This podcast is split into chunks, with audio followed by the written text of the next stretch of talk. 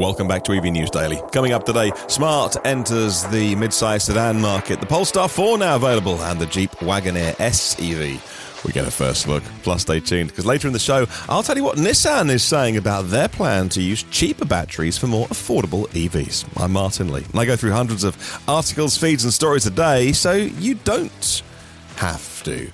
Patreon supporters get the episodes as soon as they're ready and ad free. Be like them by clicking a link in the show notes.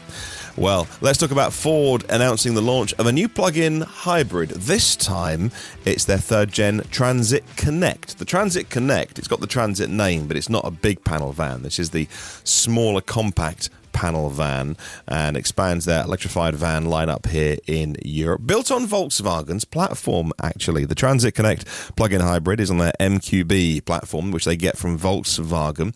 It's basically a technical counterpart to the VW Caddy. It's not a badge engineered thing. It is, it is a Ford. It features a hybrid powertrain with a 1.5 litre petrol, but the electric stuff has a really decent range to it. That's 110 kilometers. That's over 60 miles. 11 kilowatt AC charging, 50 kilowatt DC fast charging, but it's that electric range of over 60 miles of 110 kilometers even if that's not real world even if you've got to account for winter temperatures and things like that. It does mean that so many journeys will be done on electric power alone. It'll enter the market by mid year, and the Transit Connect plug in hybrid uh, joins Ford's other EV offerings like the e Transit, the e Transit Custom. And the forthcoming e-Transit Courier, which I think the Courier is the smaller one, isn't it, in Ford world? Uh, power is through a six-speed automatic transmission, dual clutch technology. So whether you like plug-in hybrids or not, there's going to be a use case for this where it's I think very useful to have all of that EV power, but ultimately a backup. That if you have to go and do at the last minute a 300 mile round trip to get some supplies in your van, you can rely on the petrol engine, but I think for many people, this will be a work van. This could be this could be tradespeople. This could be deliveries. That you'd probably use a bigger panel van for Amazon deliveries and stuff like that. But either way, if you're an electrician, if you're a plumber, and you're heading out to do a job reasonably locally to your area, you'll probably nearly always be on electric power. So that's a good thing. Now, Smart is a name that still I think many people associate with little smart cars, the Smart ForTwo and the Smart ForFour. And that's understandable because that's what Smart have done until now. But Smart is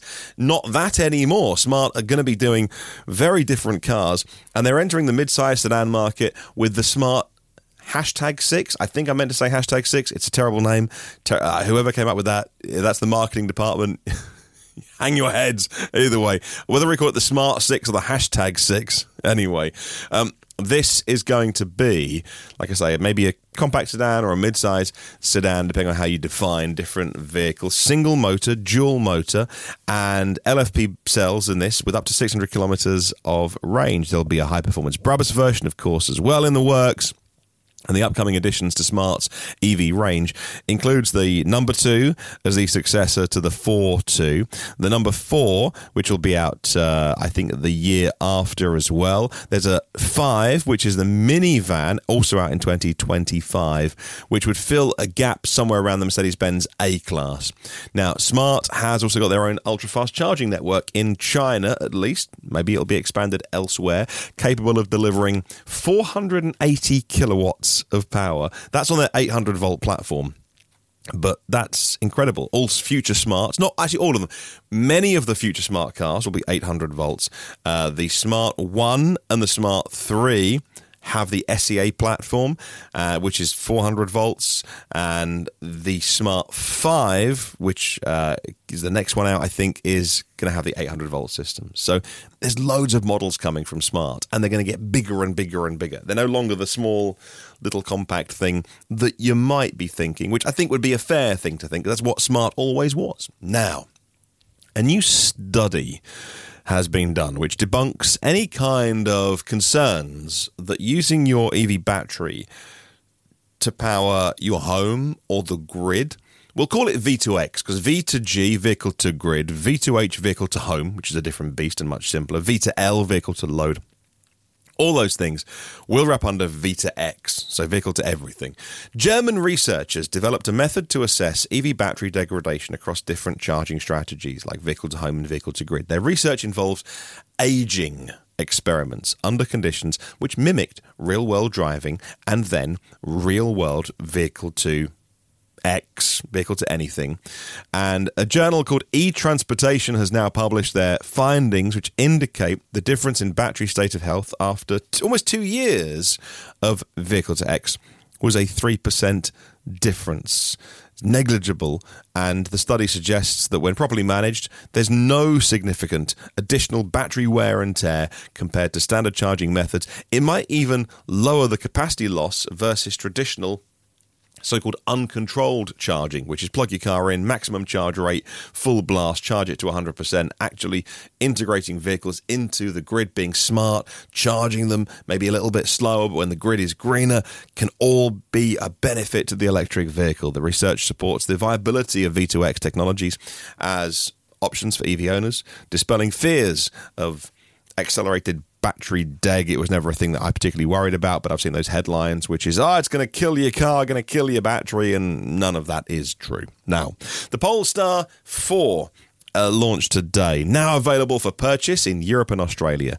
Initial price of £60,000 in the UK. It's an expensive vehicle. And the thing that has really captured everyone's attention is because there's no rear window. And I saw lots of headlines and lots of YouTube videos, and they all focus on that, which is understandable because there's no rear window. They talk about it being the first vehicle on sale with no rear window, which isn't true because they're obviously supercars and hypercars. Even the Chinese HiPhi Z, which we talked about yesterday, uh, that has no rear window. That has a high definition uh, camera, and then you use the central mirror, which you would always you know use to look through the back window. So the Polestar has that, and it has obviously captured people's you know uh, attention.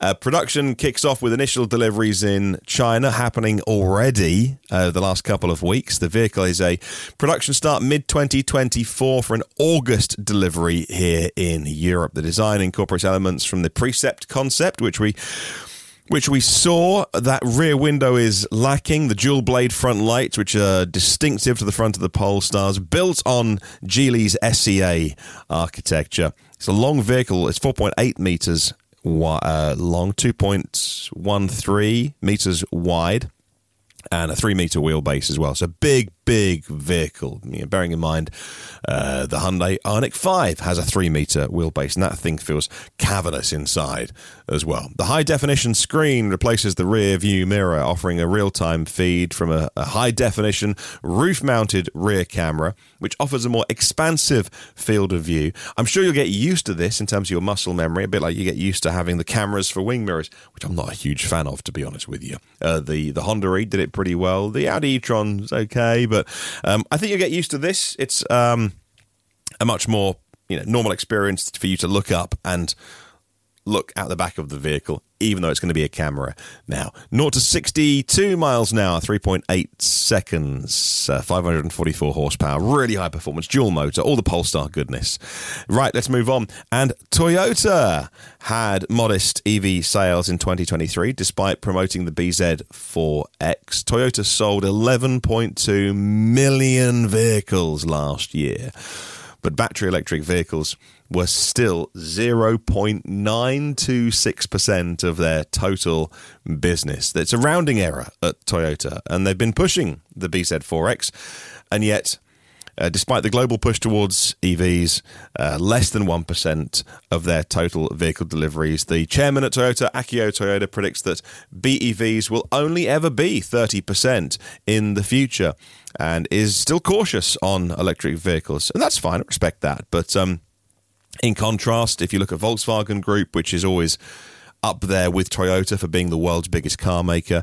Uh, they sold uh, 9.2 million vehicles last year, and their EV sales were 8.3% of their entire business. And so I, am hard on Toyota, but it's for a good reason, and that they they just don't make EVs, and we need Toyota to make great EVs. They can do if they wanted to. They don't want to, um, and so we'll wait and see what uh, what happens there. I suppose you know with with China going EV probably a rate five to eight years quicker than their original time scale. With Europe going all EV, uh, the US will be slightly behind. Um, the markets that want to buy combustion cars from Toyota will be continually shrinking. And so they will go EV, um, and they've got to make some good ones now. Stick around because we'll be back soon with news of Nissan's move to affordable batteries and the BMW i5 range gets bigger. Stick around, back in a second. All right, welcome back to the podcast. Uh, if you don't mind the ads, that's great. Listen to the free version on the usual podcast feed. If you'd like to strip out the ads or just support my work, this is all I do now that I've given up my motorsport stuff in the last couple of weeks. I've spent some time up at Silverstone uh, recently, just finishing off those podcasts that I that I was that I was doing for uh, my motorsport stuff, talking touring cars. Actually, not that of interest to very few people on this podcast, but um, that will then wrap me up. So then I'm just EV News Daily. We'll give this a go for a year or two and see if it can if it can pay the bills. It doesn't. It doesn't. Uh, it doesn't at the moment. Uh, I mean, we can survive, obviously, but. Um, we'll see if we can build this up. And then if not, I'll go back and get a job somewhere else. But hopefully then uh, the Patreon is a huge part of that. It's a p-a-t-r-e-o-n.com slash EV News Daily if you'd like your ad-free version. Now, let's talk about uh, dispelling more myths around electric vehicles. They operate at double the efficiency of combustion vehicles, according to a new study, requiring half the energy for the same distance in a worst case scenario. Gasoline vehicles, as you know, are enormously inefficient. They lose over 80% of the fuel's energy through heat, and that is an enormously inefficient way of going about our business. EVs have minimal energy loss it can be, again, worst case scenario, 10 to 11%. Many EVs are, are far more efficient, but say it's 10 to 11%. Uh, the most energy used in an EV is kinetic energy. It moves you forwards thanks to the absence of combusting fuel and also regen braking and stuff like that. Even when powered by coal in the electricity mix, EVs are more efficient than gasoline cars. We know this has been proven time and time again. And a new study has looked at the latest numbers, and I'll put a link in the show notes if you want to find out more about this. And once again, it proves the case. Renewable sources like wind, solar, and hydropower, we know that in, enhances EV efficiency by eliminating the need for the energy to be made with any kind of uh, kind of uh, combustion, uh, and that reduces the energy needs by 77% compared to fossil fuel driving. This combination of efficient electricity generation uh, from renewables and the inherent inefficiency of combustion, which I know that some of the car makers which are slow walking the way to EVs, like Toyota, which we mentioned a moment ago, say, well, we believe we can get some more mileage out of making combustion more efficient. But yeah, but you just, after 100 years, you're really in real marginal gains now. And even synthetic fuels and e fuels, which are being pushed by some lobbies, are still combustion and they're actually some of them are really really bad in terms of what they they give off but either way some of them in a, eh, to be made require a huge amount of energy which you might as well just use in an EV. Anyway, the combination of all those things combined, once again, in the latest energy mix, shows that even if you are running your EV on a coal powered plant, because they're more efficient than just running a, a car's combustion engine, grid scale generation, uh, they they are more efficient. Then even that's okay. But you add a little bit of renewables into the mix depending on where you live and there's you know there's good and bad we have very windy days in the winter where a lot of our energy mix is now wind um, we've had some sunny days where i've been charging entirely on solar which is probably a bit concerning in january um, but um, uh, there, there, you know, there's some states in the U.S., Poland here in you know uh, in Europe, which is which is still pretty dirty on their, their grid, but it's it's changing very quickly now. Nissan's move to LFP batteries to cells, I should say, uh, lithium iron phosphate is the chemistry. To reduce the cost of EVs, aiming for a price reduction of up to 30% compared to what Nissan use right now, which is nickel, cobalt, manganese batteries. They're targeting emerging markets, they say, with this technology in 2026. LFP batteries are cheaper uh, than NCM batteries, and many of the car companies in China and many of the other car companies realized this yeah, five years ago and had supply chains in place. But Nissan saying, right, we've got to go LFP to get cheaper batteries. You think, Nissan? This strategic shift, the strategic shift, which is easy for me to say, uh, comes as BYD, uh, which is a company that has uh, got a big big lead in batteries over many others. BYD surpassed Tesla in the fourth quarter of last year with pure EV sales and have a big investment in lithium iron phosphate battery uh, technology through their, their, their so called blade batteries. Now, staying with China, they're set to maintain their position as the largest market for EVs with significant contributions to the global battery supply chain.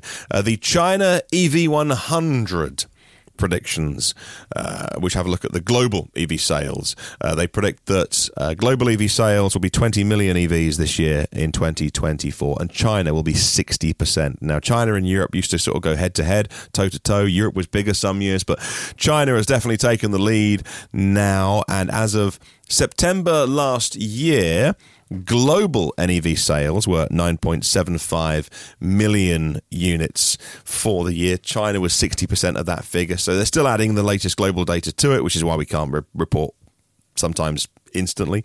Uh, but China is not slowing down. In fact, China is speeding up its move to, to pure EVs. Let's talk BMW. The i5 uh, now gets a new model.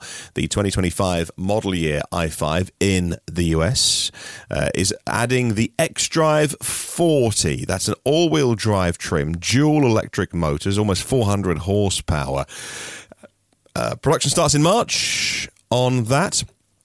Uh, the xDrive 40 i5 is $71,000. 84 kilowatt hour battery pack in there.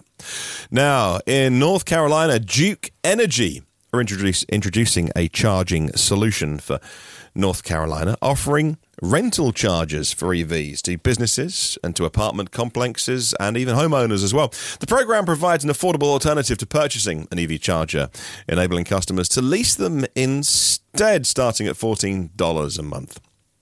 Now, Goodwill of North Georgia has initiated a new Clean Team Academy in collaboration with uh, Accenture, focusing on EV worker de- workforce development. The pilot phase runs with 30 participants and they aim to prepare 200 individuals for roles in the EV industry in EV maintenance and charging station maintenance as well in Georgia, which is going to be a huge industry going forward. And if I was if I was graduating now, and I was looking at for a, a career, you know, high voltage, DC, AC, cars, infrastructure, charging, maintenance, anything like that is going to be not only lucrative, but certainly uh, a, a, job that is much, much needed.